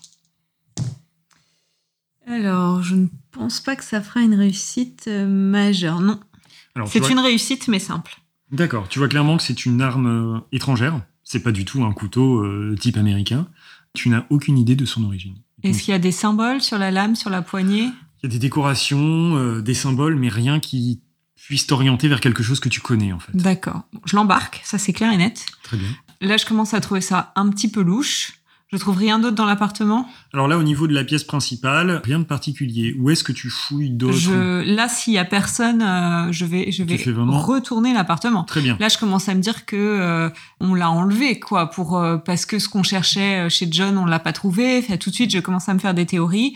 Et là, euh, je vais rentrer vraiment en mode détective, donc minutieusement. J'y passerai 5 heures s'il faut. Et puis, si elle rentre en cours de route, je lui expliquerai. Euh, je vais euh, retourner, enfin retourner. Je ne vais pas déranger son appartement, mais je vais chercher minutieusement l'appartement. On va revenir sur, dans ce cas-là sur le, le- la réussite critique de trouver objet caché qui permet d'englober euh, Mhm. une, une bonne partie des choses tant le, tant le, le jet était réussi. Chambre, cuisine, tu fais un rapide passage et tu ne trouves rien de, de, de particulier ou de problématique. Dans la salle de bain, en fait, euh, ce qui attire ton œil, c'est un petit carreau décellé qui se trouve au niveau juste au-dessus de la baignoire, en fait. Et ça me rappelle euh, ces histoires de devinettes euh, qu'on se laissait. euh, donc je vais déceler le, le carreau, regardez. Bah, derrière, tu trouves un papier qui a été euh, plié avec écriture manuscrite que tu reconnais immédiatement comme étant euh, l'écriture euh, de Hetty. Donc je vais, je vais lire le, le, le papier que je viens de trouver derrière ce carreau dans la salle de bain. Même sans qu'on lui ait demandé, il vous répondra volontiers. Capable de parler toutes les langues connues, bien que timidement il ne parlera pas le premier, il répétera tout ce que vous lui direz. Il n'a pas d'os, mais reste bien rigide, et lorsque ses feuilles croisent l'automne, elles ne changent pas de couleur. Il ne peut pas parler, mais il n'est jamais à court d'histoires à raconter. Ok, pour le moment, je vais garder ça de côté. Est-ce que je trouve autre chose dans l'appartement? En ayant fait un tour assez euh, complet, tu ne trouves euh, Rien de plus Très bien. pertinent ou intéressant. Donc la première chose que je vais faire, c'est euh, me diriger cette fois-ci euh, vers Highball et euh, défaire son collier Très bien. pour le regarder de plus près. Tu vois donc que c'est une, une anque, une croix égyptienne. C'est la première fois que tu tombes dessus. Tu en as entendu parler, tu en as peut-être vu si tu allais dans un musée, mais, euh, mais tu n'as jamais eu l'occasion d'en avoir une entre les mains. Et tu vois que euh, elle est euh, sculptée de manière euh, très très fine, sans aucun symbole particulier apparent. Enfin, signe, gravure, quoi que ce soit. D'accord. Est-ce que sur le collier ou dans le collier, euh, il y a quelque chose? Rien. À part le nom Eyeball qui est inscrit. D'accord. Dans ce cas, je vais euh, défaire le pendentif, remettre le collier d'Highball, mais garder le pend- pendentif avec moi. D'accord. Et puis je vais m'asseoir et je vais commencer à réfléchir à cette énigme. Pour la première, comme ça, j'ai deux idées qui me viennent. Quelqu'un qui parle sans qu'on lui ait demandé et qui peut parler dans toutes les langues et qui ne fait que répéter. Euh, pour moi, ça peut être deux choses en fait. D'accord. Ça peut être euh, soit un perroquet, soit l'écho. D'accord. Donc ça, c'est pour Euh, la première. Pour la deuxième, pas d'os, rigide, euh, qui n'a pas les feuilles qui changent de couleur, qui ne peut pas parler. Euh, J'imagine un conifère. D'accord. Puisqu'il a des feuilles. Les feuilles ne changent pas de couleur. Ah non, non, non. Attends, il a des feuilles qui ne changent pas de couleur, il ne peut pas parler, il n'est pas à court d'histoire. Un livre. D'accord. D'accord, donc un livre. Bon. Je vais commencer par euh, faire le tour de la maison pour voir si je trouve un livre qui euh, peut me... Voilà, avoir des choses à me dire par rapport à, aux éléments dont je dispose. Alors, comme toi, Etty aime la lecture des livres, il y en a pas mal, puisqu'il y a une bibliothèque pleine. À partir de là, est-ce que tu cherches un livre en particulier? Bah, il y a cette question, donc j'imagine que j'imagine que le premier couplet va faire référence au titre du livre et le deuxième à l'objet livre. Donc sur ce premier couplet, moi je ne sais pas, quelqu'un qui répète ce qu'on lui dit, qui ne parle pas le premier, qui est capable de parler toutes les langues, euh, qui répondra euh, euh, un dictionnaire peut-être, Tu cherches euh, un dictionnaire, tu n'en trouves une pas. encyclopédie. euh, Par contre, tu trouves, revenant sur tes premières suppositions, tu trouves un livre qui s'appelle tout simplement Écho, Écho, très bien. et qui est rangé au milieu de la bibliothèque. Ok, bon. Alors, en effet, c'était dans mes suppositions. Donc, euh, ben, je vais euh, sortir ce livre. Tu sors ce livre, tu l'ouvres, et tu vois qu'il ne s'agit pas du tout d'un livre classique. Tu vois qu'en fait, c'est un petit bricolage de la, probablement de la part de Hetty, il s'agit de son journal euh, personnel, son journal intime. D'accord. Pourquoi est-ce qu'elle l'a mis à cet endroit Peut-être euh, parce que l'appartement n'est pas très grand. Est-ce que John était curieux? En tout cas, elle a trouvé un moyen de le dissimuler de façon à ce que, à part elle, ou quelqu'un qui, qui ait trouvé l'énigme, puisse savoir que c'est là. Bon, eh bien, je m'assois sur le canapé à côté de Highball et je vais euh, prendre le temps de lire. Eyeball appuie sa tête euh, sur, ton, sur ta jambe alors que tu t'approches et euh, tu feuillettes rapidement et ce sont surtout les, les dernières entrées, celles du mois de février, qui euh, semblent les plus intéressantes. Donc, je vais faire la lecture des dernières entrées, donc qui remontent à euh, il y a 15 jours, puisqu'on va commencer au 1er février 1929. Donc, qui sont les entrées du journal d'Etty. 1er février 1929. Ce soir, pour la première fois, j'ai participé à ce que les autres épouses s'amusent à appeler leur réunion de sorcières. Je dois avouer que c'était plutôt intéressant, mais je ne peux pas m'empêcher d'avoir l'impression que la femme qui organise ces séances peut en effet faire de la vraie bonne magie. Apparemment, la semaine dernière, elle a fait une prédiction à Irène qui s'est avérée juste. Lucille Morand était aussi à la réunion et elle m'a confirmé que plusieurs des prédictions de Mary de la Mystique s'étaient accomplies ces derniers mois, depuis que les séances ont commencé. Je ne suis pas sûre d'approuver ou de vraiment croire, mais si c'est ce que font les autres épouses, peut-être vaut-il mieux que j'assiste à une autre réunion, ne serait-ce que pour revoir Lucille. Ensuite, on passe dix jours plus tard, au 11 février 1929. Cette séance était beaucoup plus dérangeante. Je ne sais pas trop pourquoi, mais Mary de la Mystique n'arrêtait pas de me fixer au travers de son voile pendant qu'elle murmurait ses incantations, qui selon elle lui permettent de voir le futur. Pas simplement me regarder, mais vraiment me fixer, comme si elle essayait de rentrer dans ma tête et de lire mes pensées. J'ai commencé à avoir une sacrée migraine, donc j'ai présenté mes excuses et je suis partie. Je ne veux plus jamais retourner à l'une de ces séances. Même si je ne peux pas expliquer pourquoi, tout ça me laisse très tendue. J'ai aussi cet étrange sentiment que j'ai déjà rencontré Mary d'avant. Mais je ne sais pas où ou quand. Ensuite, le lendemain, le 12 février 1929, Lucille est venue me voir ce matin. Elle était très perturbée.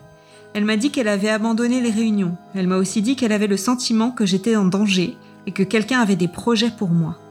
Elle m'a donné une amulette d'argent et m'a dit de la porter parce que cela me protégerait. Elle m'a aussi donné une dague et m'a dit de la garder tout le temps sur moi, toujours pour ma protection. Si elle m'avait dit tout ça hier soir, je l'aurais peut-être prise un peu plus au sérieux, mais maintenant, je ne sais pas. Qui pourrait vraiment me vouloir du mal? J'ai accroché l'amulette, une sorte d'adorable croix d'argent sur le collier d'Eyeball. Cela lui va très bien. Cette entrée, elle date du 12, donc deux jours avant euh, la, mort de John, et puis ensuite le 15, donc le lendemain. John, mon amour, est-ce que c'est de ma faute si tu m'as été enlevé? Est-ce que j'aurais pu faire quelque chose pour empêcher ta mort? Je suis perdue. Et si Lucille avait raison Qui va me protéger maintenant que tu es parti Je suis sûre que quelqu'un m'observe et ma tête me fait tellement mal depuis hier. J'espère qu'on va me rendre à Eyeball. Je ne sais pas ce que je ferais sans lui. Il y a quelqu'un que je peux aller voir, ma vieille et chère amie. J'espère seulement qu'elle pourra m'aider. Je me sentirai bien plus en sécurité une fois que Highball sera rentré à la maison. Et ça s'arrête là. Bon, eh bien, je pense que euh, ma chère amie ne m'a pas tout dit. Eh bien, euh, je, suis un peu perturbée. Je me demande bien dans quoi elle s'est fourrée. Euh, je retiens un certain nombre de noms. Donc, il y a le nom de Lucille Morand, qui est son amie, qui semble être la plus proche dans ces réunions, qui est celle qui est venue la voir et lui a donné la dague et la croix. Je retiens évidemment le nom de Méride la mystique, qui semble être la voyante qui organise euh, ces réunions.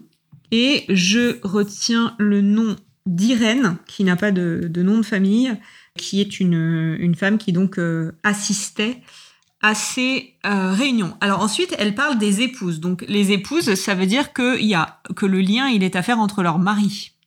Donc quel est le lien entre les différents maris? Ça, je ne le sais pas. Alors tu as peut-être une piste parce que Lucille Moran, tu la connais de nom. Tu ne la connais pas personnellement, mais tu la connais de nom. De par les sphères dans lesquelles tu évolues plus ou moins malgré toi, tu connais le nom de Moran. Et tu sais que Lucille Moran, c'est l'épouse de George Bugs Moran, Bugs étant son surnom. Et qui est, qui est George Bugs Moran?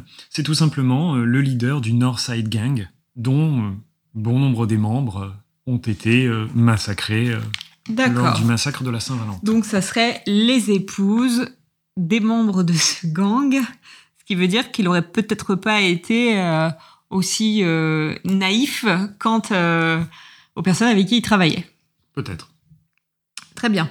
J'imagine que je n'ai pas entendu parler de Mairie de la Mystique. Pas du tout, ça ne te dit rien. Très bien. Euh, la première entrée date euh, du 1er février, donc euh, ça veut dire qu'elle n'a pas vraiment probablement eu le temps de se verser dans les arts occultes et d'acheter 12 000 bouquins, donc je pense que ça sert à rien que je cherche dans l'appartement. J'ai la dague, j'ai le pendentif. Très bien. Je vais peut-être faire une autre chose, ça me met un petit peu mal à l'aise, mais vu ce que je viens de découvrir, j'ai un sujet important d'inquiétude et puis elle m'a menti, donc je vais quand même fouiller son sac à main là pour le coup.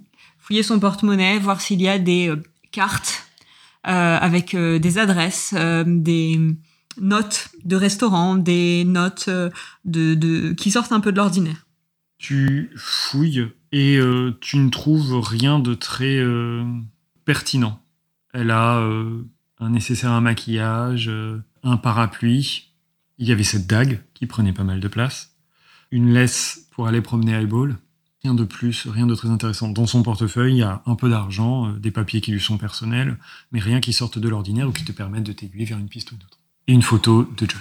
Entendu. Alors, bon, je vais prendre un petit bout de papier sur lequel je vais écrire assez rapidement une charade qui pourra faire comprendre à mon amie si elle revient à son appartement que Mhm. euh, j'ai ses clés. Euh, D'accord. puisque je vais partir, je vais fermer l'appartement, je vais emmener le chien avec moi. Mais euh, évidemment, je vais pas lui dire euh, tes clés sont chez moi, June. Donc, euh, je vais faire une petite charade en, parlant. elle saura que c'est moi s'il y a une charade et ça sera quelque chose qui évoquera la clé, quoi, l'ouverture, etc. Et donc, je vais fermer l'appartement, je reprends euh, Highball avec moi et je, je prends son gros coussin sous mon bras parce que j'ai compris que ça allait être quelque chose dont il allait avoir besoin. Donc, je ferme l'appartement, le coussin sous le bras, la dague et la croix dans mon sac, le chien et euh, je vais me rendre au parc pour retrouver mon ami, enfin, ma collègue euh, journaliste. euh, puisque là, je pense qu'il y a pas mal. euh, les deux heures sont passées largement. Hein, dans ma tente depuis un, un petit bout de temps. Tu le vois, elle t'attend. euh, elle t'attend. et Elle a déplacé en fait sa, sa- son attente dans un café euh, pas très loin, euh, dans lequel tu es obligé de passer en rejoignant le square. Mais elle ne fait preuve d'aucune impatience en te voyant arriver. Ah, June, je, je peux t'offrir quelque chose? Donc, je, je m'assois et je lui dis Bon, écoute, euh, je ne vais probablement pas pouvoir t'avoir l'entretien que, que je t'avais promis. Par contre, euh, je vais te parler et j'espère même que tu pourras m'aider. Elle sort un papier et un carnet, et un, un crayon et un carnet, et elle te, elle t'écoute. D'abord, euh, je veux te dire que je pense et je ne veux pas te donner ces informations sans ton consentement euh, parce qu'il est possible qu'une partie de ces informations te mette en danger. Tu sais, je suis journaliste et si je commence à enquêter sur les meurtres de gang, je sais que je risque de foutre le nez dans des choses qui vont me poser problème. Mais bon, après tout, c'est des risques à prendre. Je, je connais les risques, ne t'inquiète pas. Bien. Mon ami, Etty, est marié à John, mécano. John a commencé à travailler dans le garage où a lieu le massacre de la Saint-Valentin. Il était là, il était sur place puisqu'il travaillait dans ce garage euh, avec son chien euh, le jour du, du meurtre. Le nom de famille de ce John? C'est May. Note John May. Mhm. Etty est venu me voir euh, pour me dire que son chien était retenu au commissariat et c'est pour ça que je suis allée euh, chercher son, son chien et apparemment bon, il avait été traumatisé par ce qui s'était passé et il était un peu agressif. Je lui ai ramené son chien et trouvé l'appartement vide, la porte ouverte. Son sac à main était encore là. Pense que tout ça a à voir avec euh, le massacre de la Saint-Valentin, parce que ce sont probablement des pistes que les- la police n'a pas pu vraiment explorer. Non, et la police n'est pas encore au courant de ça. Il va falloir euh, signaler sa disparition, oui. D'accord Qu'est-ce que tu comptes faire euh, Si ton ami a disparu, tu es détective certes, mais est-ce que tu vas pouvoir en sortir toute seule? J'ai une piste. Je sais que Etty assistait à des réunions entre euh, épouses. Oui, c'est quelque chose qui se fait dans... Oui, dans la mafia. J'ai euh, trois noms. Lucille Moran, tu dois en avoir entendu parler. Elle ouvre un peu les yeux. Oui, évidemment, oui. Je vois que ton ami est ce John May, euh, et à son âme, euh, ne fréquentait pas des petites frappes. Je ne le savais pas jusqu'à aujourd'hui. Et ensuite, euh, j'ai un prénom, Irène. Est-ce qu'il y a une femme d'un membre du gang, euh, toi qui enquêtes euh, dessus depuis un certain temps? Peut-être, mais je connais surtout les... le nom des gangsters, moins de leur femme. Lucille Moran, elle est connue parce que elle est la femme de Bugs Moran. Pour le reste, non, Irène, ça ne me dit rien. Et ensuite, euh, apparemment, les réunions étaient animées par une femme qui se faisait appeler euh, Mary de la Mystique. Ça, c'est pas vraiment mon domaine. Ok. Est-ce que tu aurais le moyen, toi, de chercher dans... Qu'est-ce que, qu'est-ce que tu cherches à savoir? Si je pouvais avoir une adresse? Elle réfléchit. Bon, pour te remercier de ce que tu viens de me donner, et puis parce que, eh bien, ça te concerne directement. Tu vas te rendre, et elle écrit une adresse. Tu vas te rendre à cet endroit, et tu vois que c'est un diner, l'adresse d'un diner qu'elle t'a donné, le Dorothy's Diner. Tu vois que euh, tu connais bien ta ville, comme tu disais, que c'est un petit diner qui est situé près euh, euh, de l'hôpital pour enfants, d'un des hôpitaux pour enfants de Chicago. Là-bas, il y a de fortes chances, elle regarde sa montre, qu'à cette heure-ci, tu trouves un certain Billy, Billy Brock, qui soit attablé à l'une des tables du diner. Tu verras, il est jeune, mais il a déjà une tête de gangster. C'est pas un gars méchant, mais disons qu'il a beaucoup d'entrée dans le milieu. Tu vas aller le voir de ma part et lui dire que s'il t'aide, il euh, ne me devra plus rien. D'accord, je te remercie Bernadette. Tiens-moi au courant si toi de ton côté t'entends parler de quelque chose parce que je suis inquiète pour mon ami, tu sais. Oui, bien sûr, je comprends. Écoute, c'est tu- une aide pour une aide. En espérant qu'on ait la possibilité de s'aider de nouveau dans des circonstances moins, moins dramatiques. Courage, June, je- j'ai un papier à écrire. Oui, bien sûr. Elle se lève et te laisse. D'accord. Je ne vais pas tout de suite aller prévenir la police parce que la réaction du chien m'a quand même euh, un peu euh, alertée. D'accord. Donc euh, je vais attendre un peu. Donc je vais me diriger tout de suite vers le Dorothy's Diner. Ok. Il te faut une vingtaine de minutes pour pouvoir euh, rejoindre l'endroit. Ce n'est pas très très loin de là où tu es. Euh, c'est un petit diner qui ne paye absolument pas de mine. Il y a un- une enseigne euh, stylée où on voit une jeune femme très souriante qui tient un, plateau sur lequel est posé euh, euh, une bière et un burger. Et à cette heure-ci, puisque euh, on doit être... euh, oui, vu le temps que tu as passé à tout ça, euh, je pense qu'on doit être en début d'après-midi. Les gens qui ont déjeuné ont commencé en masse à partir et il n'y a que euh, un peu moins d'une dizaine de personnes dans le diner. Bien, je vais entrer dans le diner, je vais scanner un peu la pièce et voir si je repère quelqu'un qui pourrait avoir une tête euh, de jeune gangster. Tu commences à avoir l'habitude, tu le repères assez facilement. Ne serait-ce que par le regard. Les regards qu'il porte, il t'a regardé pendant quelques secondes, et puis euh, le fait que, alors qu'il est en train de manger un- une grosse glace, il euh, jette des coups d'œil à la fenêtre, derrière, il est positionné dans le diner de façon à voir la porte d'entrée euh, euh, visible, pas dans son dos. Et tu vois qu'à intervalles réguliers, en fait, il se tourne vers, il regarde vers l'extérieur, voir ce qui se passe à l'extérieur, il semble prendre le temps, aidé de son reflet, à sortir un petit peigne et se recoiffer très très régulièrement. Ce que je vais faire, c'est que je vais m'approcher et m'asseoir directement sur la banquette d'en face, à sa table. Il, il- son geste, ce- ce- le geste de ce peigne, il s'arrête en l'air, le range dans sa poche. Tu vois qu'il est euh, assez jeune, euh, plus jeune que ce que tu pensais euh, alors que tu venais de rentrer dans le diner. Et se fige, regarde derrière, te voit. vous aider, Miss? June, bonjour Billy. Il se raidit un peu. Tu vois qu'il regarde un peu aux alentours, regarde à l'extérieur. Je crois pas qu'on se connaisse, non? Oh, pas directement, mais j'ai une bonne nouvelle. Si tu m'aides, tu es quitte avec Bernadette? Bernadette? Bernadette qui? Bernadette Fox, bien sûr, la reporter? Bernadette. Il se détend un peu. Il en doit une bonne, donc euh, dépend de ce que vous cherchez, Miss euh, Toujours June. June. Et vous faites quoi, Miss June, exactement? Ben, Ah, vous quoi. venez de le dire. Je cherche. Ok. Et vous cherchez quoi ou qui? Eh bien, je cherche un nom de famille et une adresse, mais pas de la même personne. Je vous écoute. Alors, nous avons Lucille. Je le fixe pour qu'il comprenne euh, de qui je parle. Donc quelques secondes passent et il écarte un peu les yeux. Ok. Irène. Ok. Etty. Il semble, il, il semble pas connaître. Et les autres qui se réunissent régulièrement autour de Méride. Ça, ça lui dit rien. Si tu ne peux pas me donner l'adresse de Méride, je vais avoir besoin de celle d'Irène. L'adresse d'Irène, euh, je la connais pas. Par contre, euh, il réfléchit. L'adresse de Lucille, euh, c'est possible, mais Madame Morane, pas être dérangée pour tout et n'importe quoi. Est-ce que je peux avoir au moins une idée de ce pourquoi? Tu as besoin de la voir, Miss June? Oui, je pense que elle est en danger. Wow. Eh, c'est pas rien. Est-ce que tu peux me donner le nom de famille d'Irène? Montgomery. Ok. Et est-ce que tu peux me donner l'adresse de Lucille?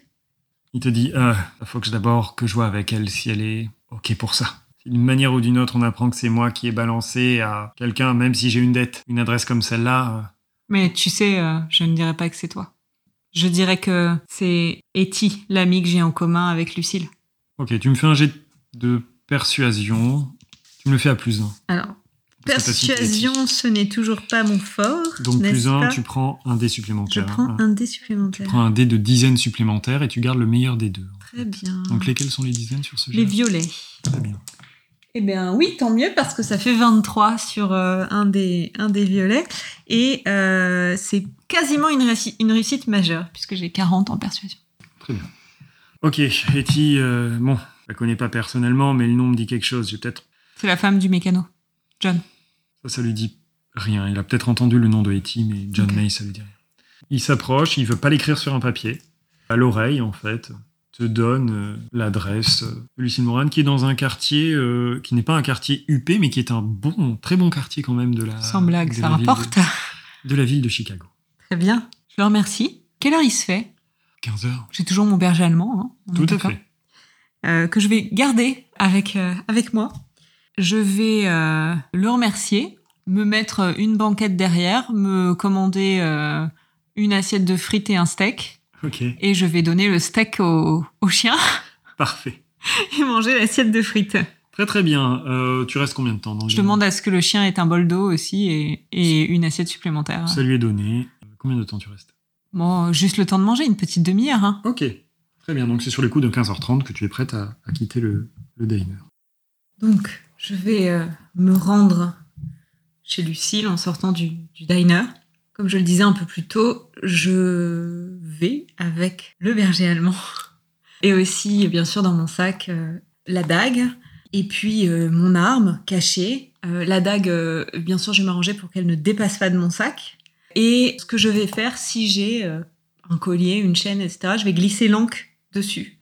D'accord. dans un premier temps sous mon chemisier. Et euh, si au cours de la conversation, je veux en fait euh, euh, l'utiliser comme un geste infraverbal, je, machinalement, je le ferai sortir et je verrai s'il y a une réaction, etc. etc.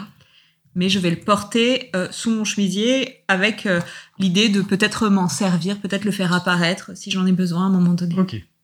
Il te faut une demi-heure pour rejoindre euh, le quartier où euh, réside euh, Lucille Moran. Effectivement, un quartier plutôt de, bon voisinage, entre guillemets. En tout cas, il s'estime, tous ceux qui vivent ici, d'être de bon voisinage, des gens qui ont de l'argent, sans qu'on soit dans les plus hautes fortunes vivant à Chicago. Lorsque tu frappes, c'est une domestique qui vient t'ouvrir. Madame, Bonjour, euh, je viens voir Lucille Morand. pardonnez-moi madame, mais vous êtes attendue Non, pas exactement, mais c'est une question urgente et un peu délicate. Vous savez, Madame Moran est particulièrement occupée, elle a fort à faire et je ne sais pas si elle a le temps de recevoir des... Euh, vous pouvez lui dire de ma part que je viens à propos de Méride, que je suis détective.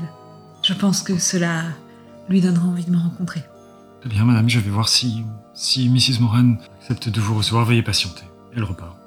Peut-être cinq minutes passent avant qu'elle revienne en disant Madame Moran accepte de, de vous recevoir, madame.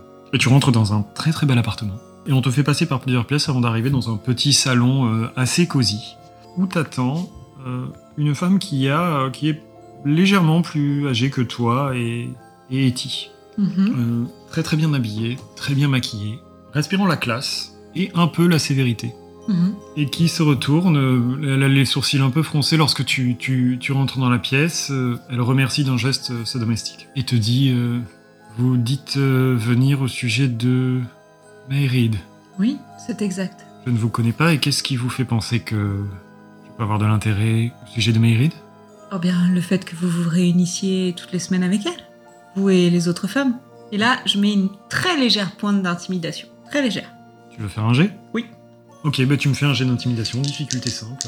Très bien. Il n'y a rien pour refaire le jet?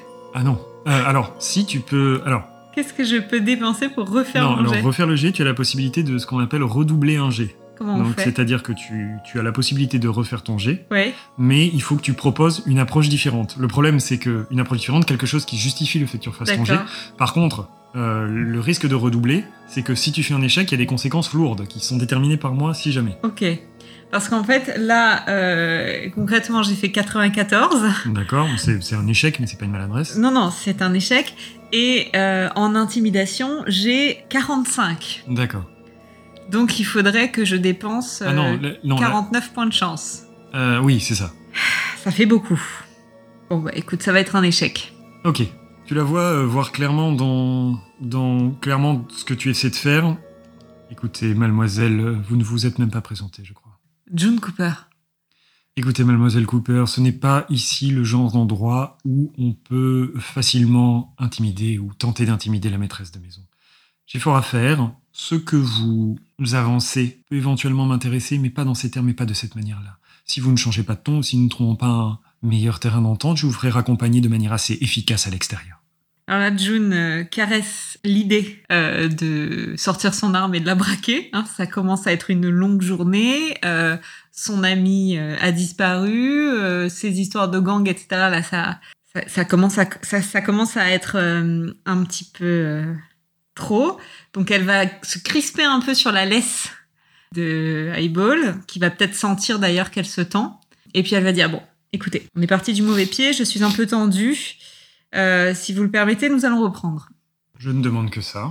Donc, je sais que vous vous réunissez avec euh, les autres euh, épouses des membres du gang autour de, de Méride, la mystique, et que ces réunions sont pour le moins dérangeantes, même si certaines de ces prédictions se sont avérées justes pour vous, en tout cas. Et? Et je pense que ce qu'il s'est passé le euh, jour de la Saint-Valentin n'est pas tant ou pas uniquement lié aux activités de vos époux. Qu'est-ce qui vous fait dire que ici il y ait quoi que ce soit à voir avec la le massacre de la Saint-Valentin? Mais je croyais qu'on partait sur un bon pied. Si je n'essaye pas de vous intimider, vous allez peut-être essayer de pas me prendre pour une idiote. Parce que sinon, c'est pas grave. Je repars avec mon savoir et éventuellement les choses qui pourraient vous sauver la peau. Et je fais mine de me diriger vers la porte. Enfin, je suis même pas mine, hein, parce que là, ça commence à me. Attendez, je dois admettre qu'il faut être ou courageuse ou inconsciente pour ainsi se présenter dans cet appartement, vu qui y vit, et euh, ouvertement euh, parler de choses dont on parle généralement de manière un peu plus discrète.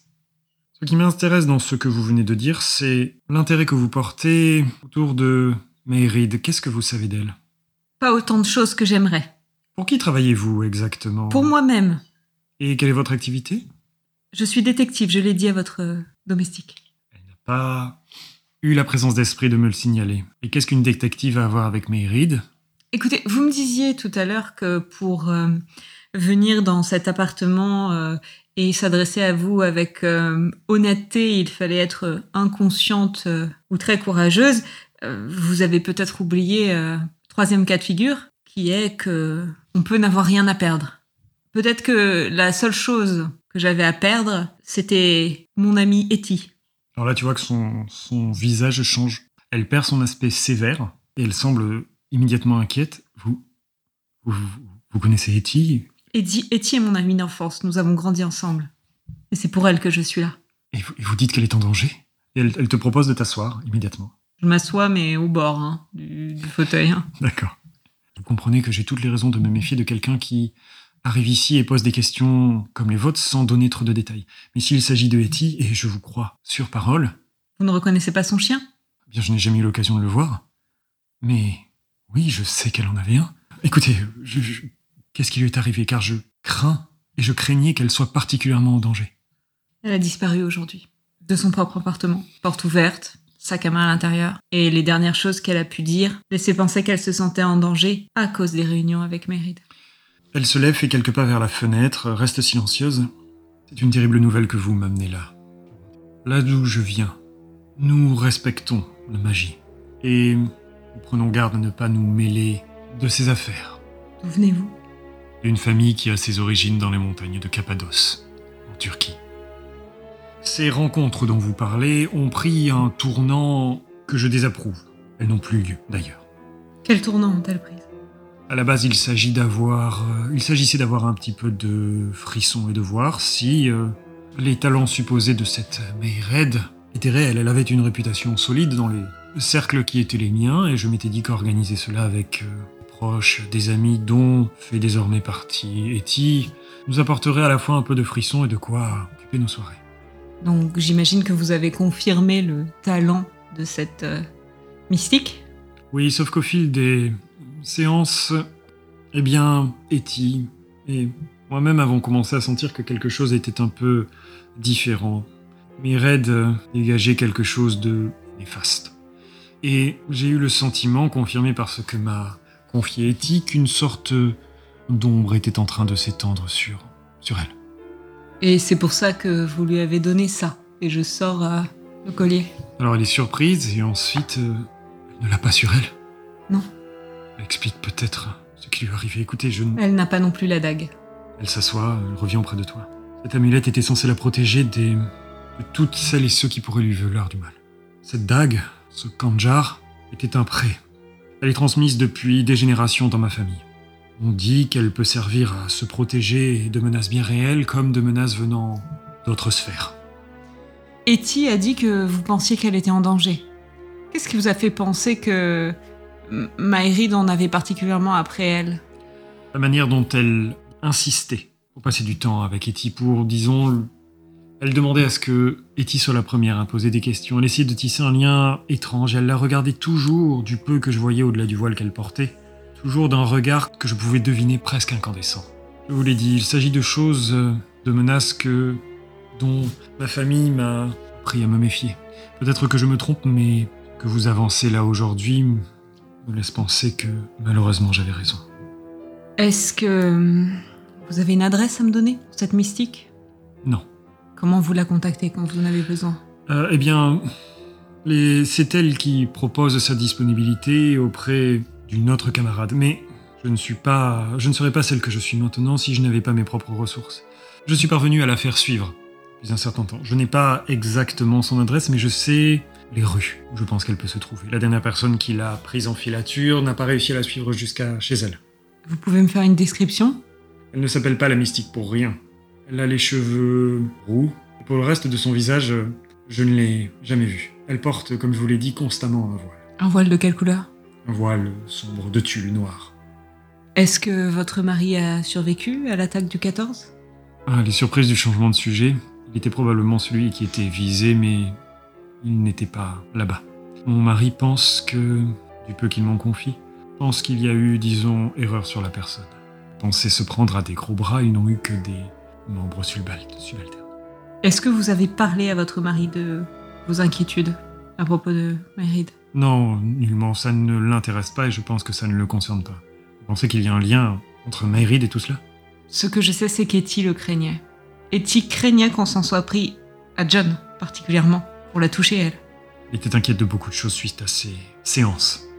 Je ne saurais dire si tout est lié. Si c'est le cas, eh bien c'est bien plus gros et bien plus dramatique que ce que je pensais. Mais Oh, Ça n'est pas forcément, en effet. Une dernière chose, euh, dernière question.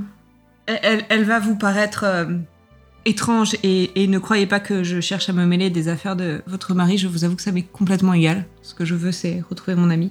C'est plus une intuition. Est-ce que vos maris, est-ce que votre mari, est-ce que vos, est-ce que ces acolytes euh, ont euh, beaucoup d'amis policiers? Je ne mélange pas les affaires de mon mari avec mes affaires quotidiennes. Très bien. Eh bien, écoutez, euh, si vous pouvez me donner l'adresse, le quartier, la description, tout ce qui pourra m'être utile, Bien sûr, évidemment, elle note sur un papier les informations. les heures auxquelles elle a été vue, les établissements qu'elle peut fréquenter, etc. etc. Tout, Je- ce que, tout ce qui vous a été donné par vos contacts. Eh bien, de fréquence régulière, je n'ai pas trouvé grand-chose, mais le fait qu'elle revienne régulièrement à cet endroit-là après ses journées euh, permet de confirmer qu'elle habite probablement dans ce quartier. Très bien. Je vais essayer de retrouver euh, Etty et je vous conseille euh, de ne pas rester seul et de faire attention à vous. Je suis bien protégé ici, ne vous inquiétez pas, mais merci de votre sollicitude. Faites le maximum. Mrs. Cooper, Hattie est une amie proche, une amie auquel je tiens, et je sais que c'est le, le cas pour vous aussi. J'aurai une pensée forte pour vous et j'espère que vous, j'espère que vous nous la ramènerez. Je fais ça pour elle avant tout. Là, June trouve que c'est un peu, euh, enfin, voilà, elle est pas, elle est pas l'employée de Lucille. euh, elle est une plus vieille amie euh, d'Etty que Lucille, donc euh, te la ramener, t'es bien mignonne, mais voilà. Très bien. Et elle lui fait comprendre. Et puis elle prend congé. Hein, et donc elle va se rendre euh, directement à l'adresse euh, mentionnée puisqu'elle est déjà armée. Elle a déjà le chien. Et euh, elle, va, elle va du coup se rendre directement à l'adresse. Bah écoute, je pense que c'est un bon moment pour arrêter la session, et puis on retrouvera la suite de ce scénario et des aventures de June dans un prochain épisode. Merci d'avoir passé ce moment avec nous. D'ici le prochain épisode et en attendant de connaître la suite des aventures de June, vous pouvez nous retrouver sur Twitter at un coup de dé au singulier ou nous envoyer toutes vos remarques et suggestions sur un coup de dé podcast À bientôt!